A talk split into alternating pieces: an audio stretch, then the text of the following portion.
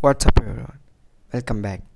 If you're new here, I am Aditya Mulukuri, the host for TED's podcast, The Great Future for Your Bright Future. Today, I'm going to tell you about why do great people procrastinate? Why, when, and how great leaders procrastinate, mastering the art of deliberate procrastination. Procrastinating on purpose is strategic advantage because then it enables the leader to keep pace with the most fast moving ever dynamic world. There are three words interrelated, independent, and yet stand alone. These are important, urgent, and significant. To understand the distinctive difference between these are valuable Important is how much it matters, urgent is how soon it needs to be done, and significant is how long or whether it takes. Great leaders prefer significance over important all the time. Many genuine and great leaders do not take rapid decisions, and some people it seems like weakness. In fact, active procrastination is a strength to be nurtured when it's done with purpose and wisdom. Great leaders know it's not just about today. They internationally chosen to com- complete one one item of out of others in to-do list of nine, and they let other eight get delayed. But once they choose in the one that the creators creates a powerful significance in future. When you delay because you know it's not the optimal time is wisdom. Wait because you are deciding procrastinating on purpose can be considered a big virtue waiting because you don't feel like doing it is classic passive procrastination and it creates a mediocre life why great people procrastinate or delay taking decision it could be formed from the following reasons. Number one, the care about the consequence and important of impact of the decisions on others. It is being a responsible leader. Number two,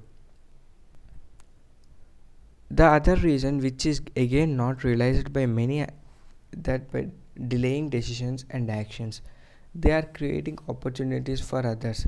Take initiative and come to the front of leadership. Number three, then it is a part of situational leadership where leaders create mass buy and build engagement among leaders and the stakeholders and make them partners etc to solve problems together through collaboration. Number 4 then these leaders delay taking decision to fine tune and survive it. What should be eliminated? What should be automated? What should be delegated? What should be delayed? And until when it can be delayed? Number 5 great leaders are not afraid to show hum- humility and in the right situation they will delay making decision to achieve genuine collaboration cooperation and engagement before responding number 6 they do this in the knowledge that serves several brains and better than one and a legitimate belief that a sustainable outcome is much more likely through collaboration than that which can be achieved by any single leader. Making early decisions improves efficiency in the time of execution. This works only in case of machines or software. If you have to accommodate the complexities of human behavior, snap decisions can ruin lives. Detailed planning ahead of time almost never provides the right solution for the situations that actually develop. There are many favorite sayings about the role of planning. Yet, it is the activity of planning that prepares us for whatever transpires. Planning ahead may be efficient, but it is not realistic in variable, ever changing world. When we always have more things to do, we can possibly do. So we will always have to procrastinate or delay many things in life. The question is not whether we are procrastinating, it is whether we are procrastinating well. Active procrastination means you realize that you have not organized your desk or email folders, but only because you are doing something that is more valuable at that time. Passive procrastination is just sitting around on you but doing nothing. That clearly is a psychological problem. If you look beyond business to decision making in sports, comedy, medicine, military, strategy, even dating, you would be shocked by what you find.